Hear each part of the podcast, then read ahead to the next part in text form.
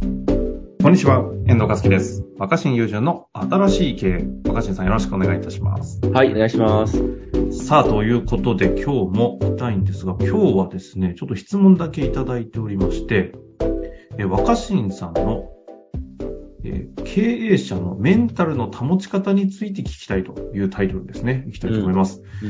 えー若新さんはじめまして、この度は経営者のメンタルの保ち方について質問をさせていただきたいです。はい。多忙を極める若新さんだと思いますが、どのようにメンタルケアを行っているのでしょうかこれ気になりますね、確かに。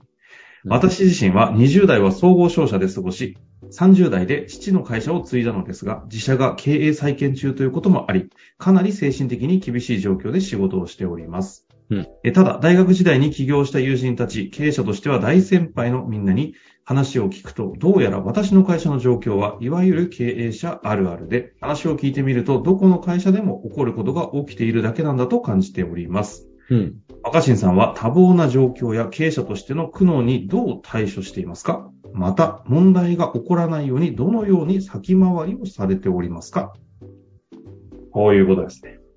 なるほど。いろんな観点ありましたけど、まあ、一旦タイトルとしてはメンタルケアってことですかね。うん。忙しいですからね。まあでもあのね、この相談くれた方、自分の会社だけがとんでもない特殊な状況なのかなと思ったら、いや、それはそんなことなくて、どこだってそうだよって言われちゃうってことだと思うんだよね。んだからそこ、そこまでの話ではないから、乗り越えなきゃいけないのかと。うん。うん。んで、うん乗り越えれるかな、みたいなですね、ですね。ことじゃないですか。はい。あの、いや、ほんとその通りだと思うんだけど、うんどこに行ったって、こ心を揉むような話はいっぱいある。気を揉む話はいっぱいあるっていうか。確かに。うん、で、あの、まあ、僕の場合どうしてるかっていう話だけど、はいはいはい。まあ、あの、僕の話だけ、僕じゃだけじゃなくても、あの、うん多分実践してる人は多いし、うんうん。えー、大切だなと思ってることを一個だけ紹介したいんですけど、ほう。まあまず大前提として、はい。あの、気にするなっていうメッセージは嘘だよね。なんかそういうものは気にしないんだみたいな。うんうん考えたって仕方ないとか、うん。うん。くよくよするだけ損だみたいなこと言う人いるけど、はいはいはい。それは嘘だなと思ってて、嘘というと人間、そんな強くないか、あら、それ気になることは気になるっていうーか、確かに。そうですね。うん。そんなたか単純じゃないと思うんだよ。うん。うん。気にしたくていいよみたいにはできないと。できない。と僕は思ってる。うん。で、そんな中でか。そんな中で、そうだね、あえてうん。大切にすることがあるとしたら、なんだろう。あの、自分のその気持ちに染まりきらないっていうのが大事だと思うんですよ。 あ、その不安だったりとか。自分、そうそう、自分の置かれてる気持ちに染まりきらない。ほうほでう。いや、まあ、そう、染まりきらないって言われても、みたいなことだと思うんだけど そう今ちょっとね、このことが書かれてた本をちょっと探してったけど、いや、すごい大切な、ああ、示唆され、し、いい示唆があって、何の本だいや、僕のちょっと、あの、すごい、あの、陰性時代からよく読んでた、若干じゃあ、若新さんのね、学術寄りの本ってことですね。まあ、比較的、まあ、この本自体は結構簡単な方なんだけど、うんうんとにかく、自分のその時のその気持ちに染まりきってしまわないっていう、その悲しいとか落ち込むとかはなっていいと思うんです。うん。人間ですも人間ですもん。で、もう分かりやすいような分かりにくいようなの。はいはい。話をするとあ、なんか映画見に行って、うんで、映画でものすごいなんかまあ感情を揺さぶられるような物語に触れると、あの、エンドロールの時、うわーってなるじゃん。はいはい、なりますね。うん。うん。多分この相談者さんもあれがうわーってなる方だと思うんですよ、きっと。あ、エンドロール。で、しかもエエンンドドロロールーでルでわわーっとなるーってなる人って、うわーってなって、その一日寝るぐらいまでの時はすごいこう、あーたまんないみたいな、なんかこうその感情を思い起こしてうーってなってってみたいうんな。うんで、あれが結構、しかも好きで、うん。うん。癖になってて、またそういう映画があると見に行きたいみたいな。ああ、うんその感情に浸りたくなって、どっぷり行きたくなるやつですかね。そうそのう、行きタたイくプなだると思僕は思ってるんですよね。うんうんうん。で、基本は、それでいいと思うんですよ。ああ。そなのんか、普通の生活においては。自分の人生に対しても、うん自分の人生に対しても同じことでいいと思ってるんですよ。うん。僕もいろんなことがあって、うわーってなるんですよ。うん。で、うわ、来たみたいな感じで。うん。うん。だけどなかなかその、えっと、その、うわーってこう深く揺さぶられるみたいなことは、失いたくないと思ってるし、ほうほうほうう。ん、あった方がいいことだと思ってるんですよね。人間らしい営みとしてな、まあまなきゃあ、いけそうなだいかけどら、まあ、まあ、まあ、っていうか、なんか変な言い方だけど、感じやすい状態。はあ、はあは本見つかんないな。ちょっと今、あはあ、あ、今、探しながら喋ってください。探しながら喋ってたんだけど、ら。本が見つからないんだけど、まあ別になくても、いいんだけど、で、その、うわーって感じやすい状態うん。について、じゃあどうやったら、そのメンタルケアっていうか、自分のメンタルとうまく付き合っていけるかっていうご相談じゃないですか。なるほどね。そうですね。そうそうそう。うんうんそれからさ、エンドロールの話で言うと、僕が実践してる方法は、はいはい。まあ、この、ちょっと今見つからない本にヒントが書いてあったから大事にしてるんだけど、うんうんうん。っていうことが自分に起こっているっていう風な、いい意味で他人事として観察するっていう習慣をつけることですね。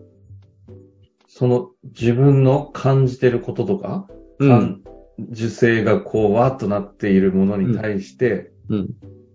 ということになっているという。うん、だから、自分が悲しんでるっていう物語を見るっていう態度でいくってこと。ああ。あの、俺は悲しくないってのは嘘だと思うんですよ。はいはい。悲しくない、悲しまないっていうのは嘘だと思うし、で、そんな簡単にできないと思ってるんですね。うんうんでもいいと思うんですよ。悲しくなっちゃって、うん。はいはい。その苦しんじゃって。うん。僕はそれは悪いことだと思わないです。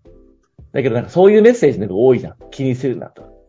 確かにね。振り回されるなみたいな。あ僕はそそん、そんなに強くなれないと思ってる人間は。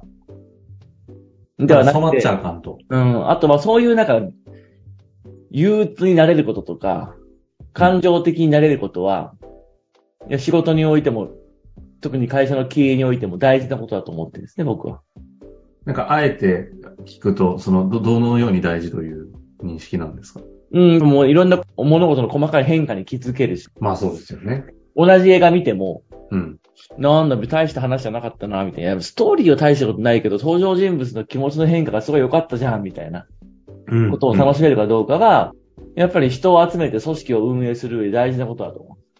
その、機微な、いろんな違和感だったそり、うそうそう変化とかに気づけるかっていうね。うん、経営陣の気持ちの変化、社員の気持ちの変化、お客さんの気持ちの変化っていろんなものがあると思うんだうけんど、うんうん組織はやっぱ生ものなので、うん。うん。うん、うん。そこで、その、なんていうか、起きることについて、うんうん。すごいその、ちゃんと丁寧に向き合えるってことは、すっごいいいことだと思ってる。まあ、たす、いや、ほんとそうですよね。うん。じゃあ、何を心がけるべきかっていうと、それに染ま、染まりきってしまわないっていう。ああ。うんで、その、えっ、と、染まりきってしまわないっていうのは、な、なんだろうな。あの、自分がすごい、例えばじゃあ悲しみで言うと悲しいじゃんか。うんうんまず、俺は悲しくないは嘘で、俺は悲しいと。うん。うん、でも俺が今悲しい。俺そのものがもう悲しい状態になってるって思いすぎてしまうと、うん。うん辛い、耐えれなくなる。うん。確かに。うん。ではなくて、あ、今俺悲しんでるなって、まあ、観察って言うと変だけど、うんうん。自分が今悲しいという状況に立ち会ってるっていう物語だっていうふうに捉える余裕みたいああ、物語として捉える余裕な。ね。。うん。そうのん。余白ね。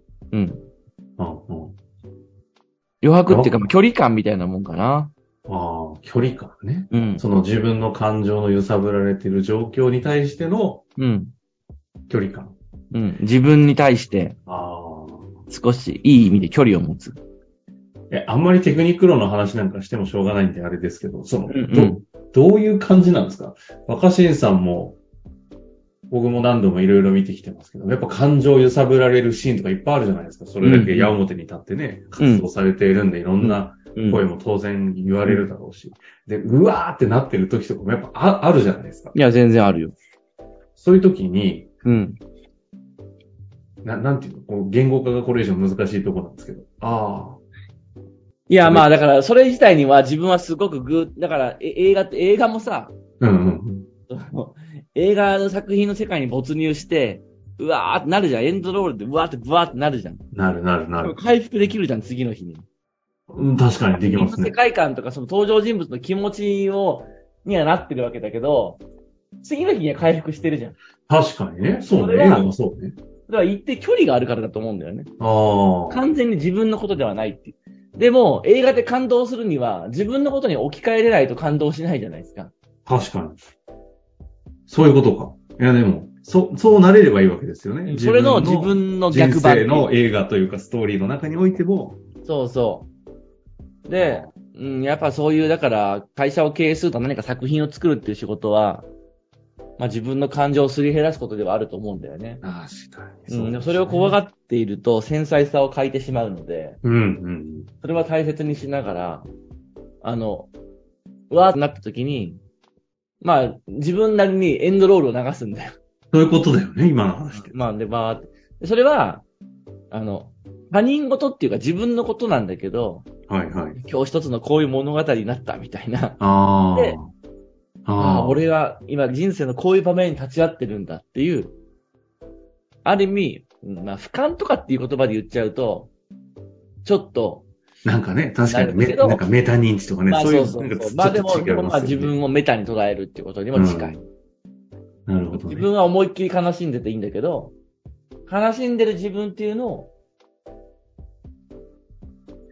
え、でもイメージ湧きましたね。自分の人生のストーリー、映画を見ているかのようにエンドロールを流すっていうのは、ちょっと感覚としてわかりますね、なんかうね。んういんうん。それを確か習慣づけていくしかないと。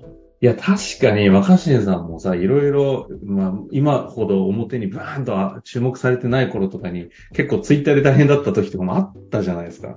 うん。ああいう時に、一週間ぐらい、う、うおーってなりつつも、エンドロール流しますよね。あるタイミングで。そうだね。エンドロール流して、いや、まあ、それ、それについて終わらせるっていう意味じゃなくて、うんうん、いや、そそうれですは、リアルな作品なんだっていう。いや、その感あるね。ああ、確かに。そしてその作品を次の、なんか、ある意味ネタにするというかね。作まあ品まあ、あとの、して。まあ、なんていうのかな。まあ、ネタにするっていうか、語れる、自分で語れるよ、語れるような余裕を持っておくってことだね。ああ、そうですね。確かに。語れるね。語りますもんね。そういう時にね。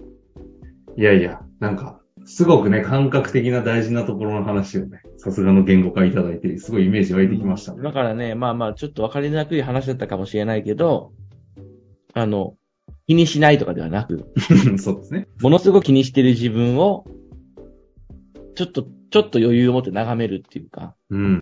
うん。まあ以前ね、ゲスト出てくださった森本ひちょりさんがね、気にしないって本出してましたけど、読むと今みたいな結構エンドロールな流す系の話も実は中に書かれてますなるかほらね。ど。なるほど。気そにう。しそなこいはみんなね勘違いしてる人多いかもしれないんだよね。鈍感になったってことではないんだと思う。いやー、まさにそうですね。うん、め自ちゃくちゃ繊分細なの方、ですし自分の感情との向き合い方が上手くなったっていうことなのかな。あー、いや、そうだと思いますね。自分の感情との向き合い方がね、上手くなったから。うん。まあ、というあたりでね、今日は一旦終わりたいと思いますが、はいこのあたりの話すると、またちょっとこの辺聞いてみたいという質問あると思いますので、はいぜひお待ちしております。今日もちょっと終わりましょう。私さんありがとうございましありがとうたござい。ます。本日の番組はいかがでしたか番組では若新雄純への質問を受け付けております。番組説明欄の URL から質問フォームにご入力ください。たくさんのご質問をお待ちしております。